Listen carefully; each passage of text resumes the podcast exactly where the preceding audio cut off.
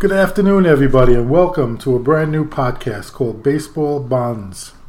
Uh, what Baseball Bonds is going to be, hopefully, uh, we have a couple of generations in our family here of true baseball fans. Uh, my oldest son, my daughter, and my grandson Braden here. I'm going to introduce him, Braden. Hello. And my name's Jim. And we're going to try to share with you some stories of our common love of baseball, the things that have, have brought us together. Um, Braden, people tell us now how the young people are being alienated from baseball, how they don't enjoy the game, but mm-hmm. Braden is a true exception. Uh, this young man is an encyclopedia of baseball, and his knowledge has just always amazed me.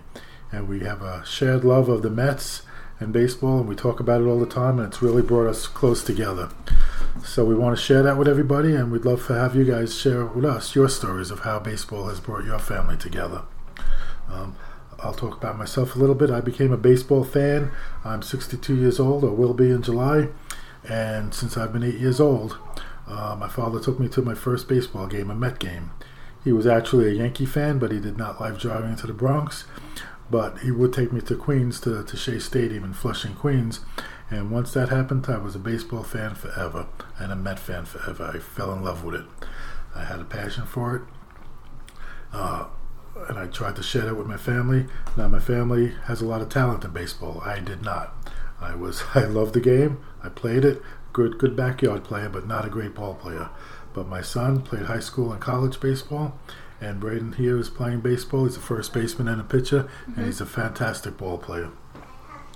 Um, so we're going to share those stories, and we're also going to give you some news and updates. Braden's going to be giving you updates on every podcast of what's going on in the major leagues. Uh, what team is hot, what team is not, kind of injuries and things like that. Um, and we'll share some stories, and we're looking forward to sharing your stories with everybody. So I'm going to hand it over to Braden. He's going to give you a major league update, and then we're going to share a story that both of us kind of have in common. Okay. Starting off. Jacob DeGrom has been placed on the 15 day IL with right elbow inflammation. He exited the fourth inning on Friday night's game against the Yankees. Next, Aaron Judge has strained his right hip. The Mexico series has just started off. First game yesterday was a historic one. 11 combined home runs for both teams, the Padres and the Giants. The Padres ended up winning 16 to 11. Julio Rodriguez, baseball's breakout star, and last year's AL Rookie of the Year. He has he had exited the game on Friday with back tightness.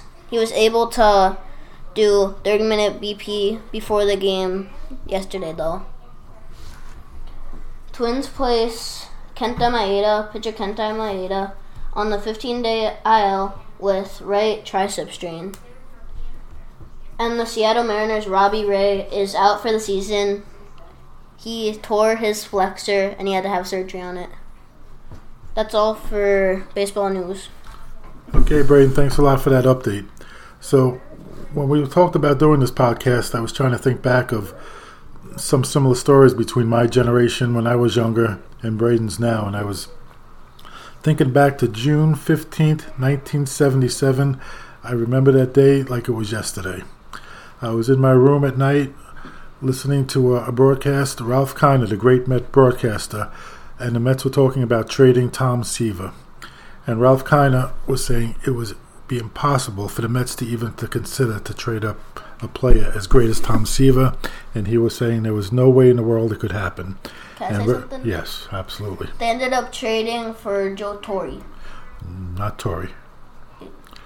They no. did one of the players. No, Joe Torre. Uh, but it's a good point with Torre though. Torre was actually the, the manager of the team at the time. He was a player manager. Oh. He played and managed, which doesn't happen too much.